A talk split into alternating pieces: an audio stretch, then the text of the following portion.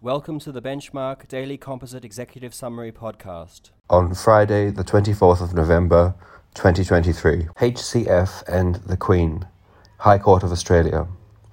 High Court dismissed an appeal by majority where a juror had conducted independent internet research and the jury had discussed that research. McNamara and the King, High Court of Australia. Section 135 of the Evidence Act 1995, New South Wales, allows the evidence of one co accused to be excluded on the basis that its probative value is substantially outweighed by the danger that it might be unfairly prejudicial to another co accused.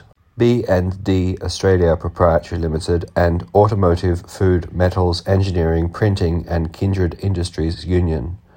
Federal Court of Australia. Union restrained from organising a community picket, blocking access to the employer's premises, and from trespassing on the employer's premises. Saville and Insurance Care New South Wales. Supreme Court of New South Wales. Proceedings summarily dismissed as there was no case which supports the proposition that an insurer, such as the workers' compensation insurer in this case, owes a duty of care or a duty of good faith to a claimant absent a contractual arrangement. Re Dask Entertainment Melbourne Proprietary Limited, Supreme Court of Victoria. Application to set aside statutory demand arising from an adjudication under the Building and Construction Industry Security of Payment Act 2002, Victoria. Applicants could not rely on an offsetting claim that was part of the foundation of the adjudication. Flory and Winter and Oars. Number 3.